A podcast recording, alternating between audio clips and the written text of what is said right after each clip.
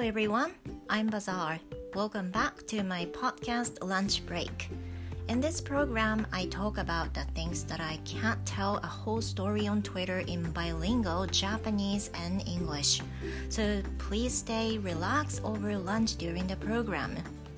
皆さんこんにちは。ランチブレイクへようこそ。英語講師のバザールです。 この番組では Twitter ではつぶやききれない日々の出来事を日本語と英語のバイリンガルでお届けいたします。土曜の昼前にお昼ご飯やブランチまたは家事をしながらいつも通りゆるくお聞きください So talking about my current status I've been keeping myself busy pretty much busy For example uh, I have tons of things to do for removing in my mind you know there are a lot of more things to do one after another it's like forever um, every day I have something to get this done. So, yeah, I've been so busy these days. And for example, talking about today,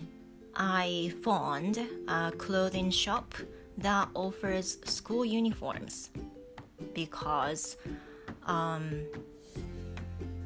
there was a day new students in junior high school students got measured their size for their school uniform.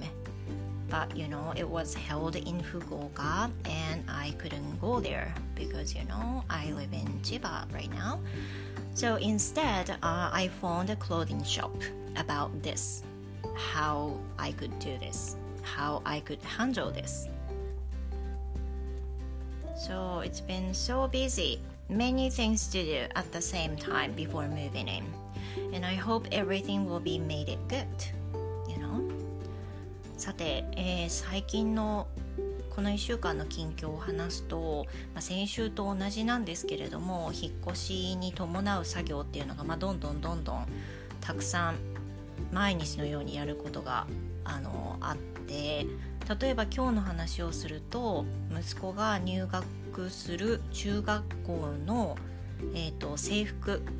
この採寸が先日その中学校で行われたんですけれどもあの遠方ということもあって行けなくて、まあ、代わりにどうすればいいかっていうことをあの制服の業者に電話したりとかですねそういう問い合わせをしていました。あの中学校に通うことになると自転車通学になったりとか、まあ、いろんなことが必要になってくるんですけど残念なことに直接行って注文したりとか採寸したりとかそういうことができないのであのできる限り今千葉にいる状態でできる限りのことをして入学をさせてあげたいなっていうふうに思うと、まあ、いろんなことをねあの先回りして問い合わせたりしておかなければいけないっていうのがあって頭の中結構ぐちゃぐちゃな状態です何すればいいんだろう？何からやればいいんだっけ？みたいなそんな感じになっていきますね。と同時に断捨離とか整理があるのであの本当に本当にもう心の中からずっと忙しいずっと何かがぐるぐる回ってるようなそんな状態に今います。Yeah, how, how's it going everyone? さて皆さんはいかがお過ごしでしょうか？ゆっくりブランチ食べながらお聞きになっていらっしゃいますでしょうか？And I know for those who are doing your housework and listening to this podcast I'm so glad、uh, you do this. であとはそうですねポッドキャスト聞いていただいている方の中ではあの家事をしながら聞いてますって言ってくださる方が非常に多くってあのすごく嬉しいですきっと放送されてる時も私は家事をしているでしょうし同じ気持ちで聞いていただいているものと思います Thank you so much for everyone So um, today this will be the part 2 of answering questions from followers in Twitter さて今日はですねえー、前回の第1回に続いて Twitter で募った質問に答える回です。今日最終ですけれども今日は3人の方の質問に答えていきたいと思っています。Yeah, so let's get started.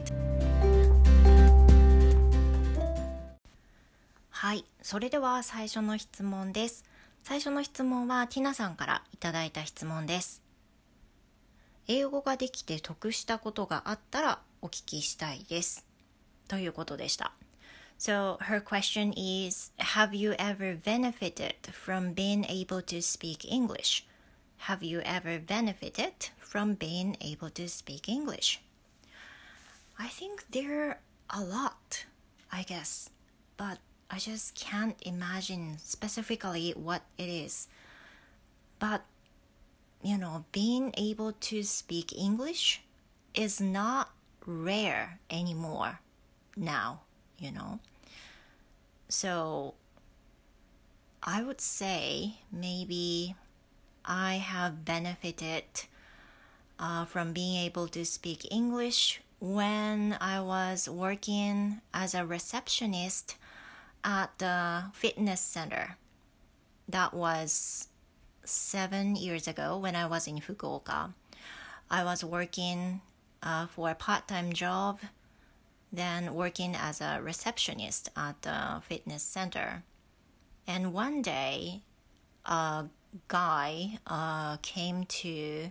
the reception desk and asked some service of the fitness center. But there was no one who could speak English. Uh, I mean, there there was only me, so that I uh, I dealt with him and maybe uh, told him about the service or some question uh, answer to his questions. Yeah, it, it took uh, it, it didn't take so much time to respond him, but by responding him in English, uh, made other stuff uh, very surprised. It was kind of rare case for for the people there. So in a sense, maybe I would, yeah, I have benefited from being able to speak English. そうですね。なんかあんまりポッと思い浮かばないのあるんですけど、多分ベネフィットたくさんあると思うんですが、ただ言えることって言ったら今英語話せる人ってそんなに貴重でもなくて、たくさんもういらっしゃいますよね。だからちっとも珍しいことじゃなくなってきてるっていうのはあるんですけどもうん本当に役に立ったなって思うのは私あの今千葉に住むその前は福岡にいたんですが福岡で英語を教える傍ら昼間はそんなに生徒さんにあの教えることがなかったので、まあ、なんかバイトしようと思ってあのスポーツクラブの受付でバイトしてたことがあります。3年ぐらい働いたんですけれども、まあ、そんな中で外国人のあの初見のお客様がいらっしゃってであの対応するっていうこともあったりあとはスポーツクラブの会員さんが外国の方だったりした時にあの連絡係として私がやったりとかあの事務作業のなんかこう連絡を電話で私がしたりとかっていうことはありましたがたまたまその時は英語を話すっていう人が私だけだったので貴重がられてあのいたわけですけど、まあ、そんなにねあの今はすごいみたいなそこまで今ないですよね。あの全然珍しくなくなってきてますがそういったところではあの、ね、私だけでも話せてよかったなってお客様に対応できるできたわけですからそれに対して言うととても良かったなと思いますね。Yeah, I think that's it. And additionally, being able to speak English made other people think um, I'm smarter than I am. It's kind of silly to say this. これもなんか言うと本当にね、もうバカ丸出しで申し訳ないんですけど、その英語が話せるとかね、言うだけで、まあ、一見頭がいいように見られるっていうのは、まあ、世間的にあるような気はしますね。私ちっとも勉強できなくて本当にあの英語英語もねあの完璧じゃない部分全然あるんですけど、まあ、なんか何が取り柄って言ったら英語くらいしか本当になくて他の教科何もできないんですよね何も教えられないあのなんですけど英語ができるっていうだけでちょっと頭がいい風に見られるっていうのはあのなんだろう得した得してることかもしれませんね。Yeah, and additionally, as my hobby, I love to do calligraphy, people would say, well, you have a diversity of having hobbies. You are good at uh, doing calligraphy well, being able to speak English. You have many talents. People say that. So in a case, maybe uh, I would think that I have benefited from that. まあ、そういった意味ではね、あの、かなりベネフィットはあったかもしれません。はい。えー、ティナさんありがとうございました。なんかあの今日はですね編集がプツプツプツプツ途切れてるってお感じになった方もいらっしゃると思いますが実は今日途中で、えーと、電話がかかってき、えー、玄関のチャイムが鳴りという風な感じで2回止まっています。うまくつなげられるかなちょっと心配です。Okay,、uh, anyway, thank you. Thank you so much for asking the question, Tina さん。Thank you. Thank you so much. And the next question I got from Eva さん。And Eva san's request question is about what are your memories or memorable episodes from the early days of online lessons? Once again, what are your memories or memorable episodes from the early days of online lessons? さて、聞き取れましたかエヴァさんの質問だったんですが、オンラインレッスン初期の思い出や印象深いエピソードは何ですかっていうことです。オンラインレッスンは、えー、始めて3年目かな？になる？ん？かな？と思いますが3年目くらいなんですね。それまではずっと対面しかやってこなかったんですけど、まあ、対面の後にオンラインを始めてオンラインの歴はまだ3年ぐらいになります。で初期の生徒さんっていうのは非常に覚えていて例えば皆さん英語を習われていて一番最初に教えてもらった先生の印象とかすごく残ってないですか？私あの DMM で受講した時の先生のイメージとかすごくまだ覚えてるんですけど同じように一番最初に受けた生徒さんの印象もとてもよく覚えています。Yeah.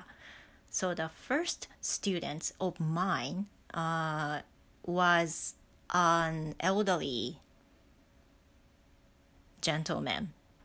uh, who is around 70 or so.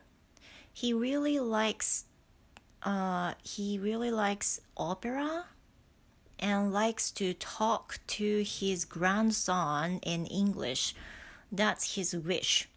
for the reason of studying English. And at the first lesson, I still remember that I told him that it was the first lesson, very first lesson for me to give a lesson online. And the guy, the, the gentleman, uh, reacted, oh, okay, or something like that. I truly remember that. And I, at the same time, I felt so nice uh, to teach with him because he has a obvious hope that he wants to talk to his grand grandson in English. Yeah, isn't that sweet? ね、最初の生徒さんは70代くらいのあの男性の生徒さんだったんですけれどもオペラが好きででお孫さんがいらっしゃってお孫さんが今度中学校に上がって英語を勉強するから自分もその時に英語で話す会話ができるようになりたいから勉強をもう一回やり直してるんですっていうふうにあのおっしゃったのですごくよく覚えてます。私あのそれまではあのそうですね、まあ、いろんな生徒さんにも教えてきたことありますけれども、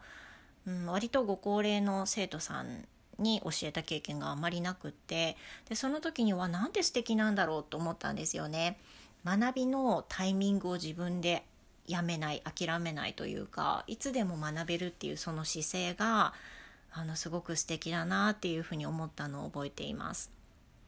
Yeah, so he was the first person for me to teach English online. Yes, so that's the episode. Episode of the first one. そうですね。すごく思い出深いですね。Yeah. And since then, he took uh, maybe more than 10 lessons with me.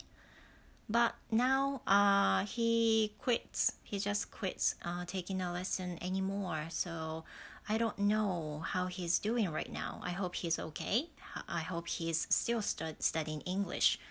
Yes.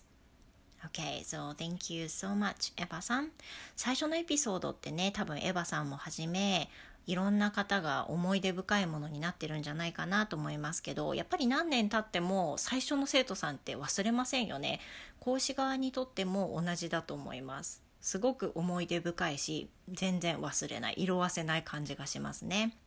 Yeah, thank you so much. Okay, and the last question. Uh, I got from Susan. Susan, thank you so much. And Susan's question is What is the most memorable episode of a student you have taught? What is the most memorable episode of a student you have taught? Yeah, it's kind of similar to Eva-san's questions. So I'm talking uh, about the previous students when I teaching when I was teaching at high school. 今回のそのスーさんの質問だと少しエヴァさんとあの同じような部分が出てくるかなと思ったのでせっかくだから高校の時に教えていた時のエピソードを話そうかなと思います。So when I was teaching at high school, there was a boy who is not good at learning English. And every time he takes a test, he he gets a lower score like below the 30 points or so. And as you know, when you get lower 30 scores, uh, it'll be called akaten. Then if you get akaten, then you're gonna have to take another like retest later on. And that happened to him. And that was not the, you know, uh, unusual case to him. But uh, at least he got the akaten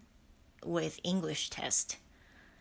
and one day, uh, surprisingly, his parents came came over to school and criticized me. The reason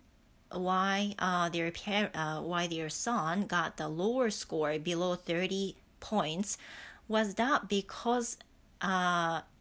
how I how I taught was not good. You know what I'm saying? わかりますちょっと日本語であの話していくと 高校を教えていた高校で教えていた時に英語が苦手な男の子が生徒さんにいたんですけれども、まあ、いつもそのテストを取る時は彼はほとんど赤点を取ってる生徒さんだったんですよね。なので英語で赤点取るのもまあそんなに不思議なことではなかったんですけれども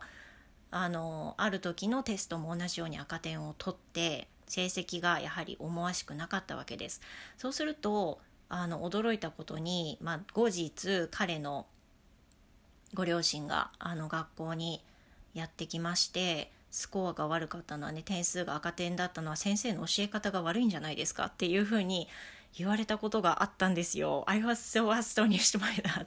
すごくもう驚いたんですけど But you know,、uh, maybe they were true. I don't know. But you know, at that time, that was the very first year of me as being a teacher. その時はもう本当にそうですね。1年目だったと思うので22歳とかすごく舐められていた部分もあったと思いますし教え方もあのそりゃねひどかったかもしれません。だけどあの彼のスコアはいつもまあ赤点他の教科も同じようなことが言えるんで、まあ、その担任の彼の担任の先生なんかも気にしなくていいよだっていつもあの子は赤点だからそんな先生の生徒がそういうことないからって言ってくれたんですけれどもまああの落ち込みましたね すごく落ち込みましたし本当に私の教え方がまずいんじゃなかろうかとかね思ったあのこともありましたよね。いや、I still remember this. もう未だに覚えてますしすごくショックでしたね。高校で教えてた記憶はもう随分前のものになるんですけどやはりあのオンラインじゃなくてね対面だったっていうのもあって一つ一つがすごく鮮明に覚えてることですね。当時のあの高校の先生として働いていた時は私はそんなに優秀ではなくって、まあ、今も優秀じゃないですがあの校長先生に叱られたことがあります。Yeah, So maybe you could easily imagine how I was like being a teacher. I was not good a teacher, nor maybe being able to teach English either. おそらくですね、まあ、最初の本当にもうペイペイのペイペイだったので教え方もまずかったしあの思想感っていうんですかね先生としての思想感も、まあ、今となればなんかありえないことやってたかもなと思ったりすることもありましたね。And once I was scolded by my principal at high school で一度は高校の校長先生に叱られたことがあります。You know why?、Uh, I was I was doing some activities like the Christmas activities with students in the classroom. And the principal thought I, I was like uh, one of the students. Even though I, I was wearing, you know, the yeah, just a suit. But the principal thought uh, I was one of them. So I was scolded with my students together as being a student. So later on, the principal apologized to me about this, but I still remember this. まあ、そのクリスマスの活動クリスマスのカードを作るとかそういったことを一緒に生徒とやっていたと思うんですけれどもあのクリスマスソングねどうせだったらあの雰囲気を出したいなと思ってクリスマスソングを CD でかけながら生徒と一緒にクリスマスカードを作るっていう、まあ、活動の中でちょっとざわざわとしてたわけですよねそうすると巡回していた校長先生がすごい形相で「何やってんだ!」みたいに怒られたことがありましたであのシーンってなってでその後に校長先生が「あっ先生いらっしゃいましたか？みたいな感じでちょっとあの決まりが悪そうに出ていかれたことがあったんですけどまあでもうるさかったんだと思うんですよ。ねあのうるさかったのかな？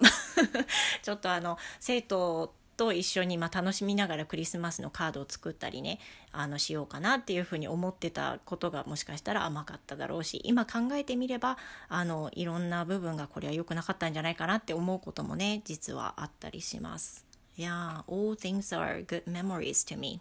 すべてにおいていい思い出ですけどね、叱られたことも、いろんな泣いたことも、いろんなことがいい思い出だなと今になっては思いますし、すべてが今の生活につながっているなっていうふうに思います。Well, thank you, Susan. Your question reminded me of the school days being a teacher. Thank you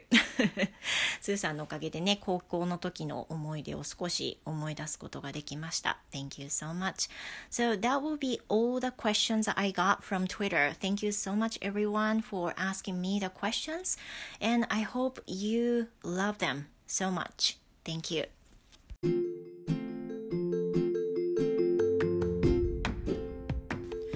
はいいかがでしたでしょうか今回は Twitter からいただいた質問にお答えしていきました Thank you so much for asking me for those questions I really appreciate that And as you know, there's a function that you can record something you like uh, on podcast, and I could hear it, uh, you know, uh, by using the function. So feel free to record whatever you want to say, please. あとはですね、えー、ポッドキャストの中に録音機能がついてますので今回の番組の感想とかあとは話してほしいトピックとかそういったことをお気軽にお寄せください Thank you And you know, your request or topic that you want me to talk about is welcome every time. いつでも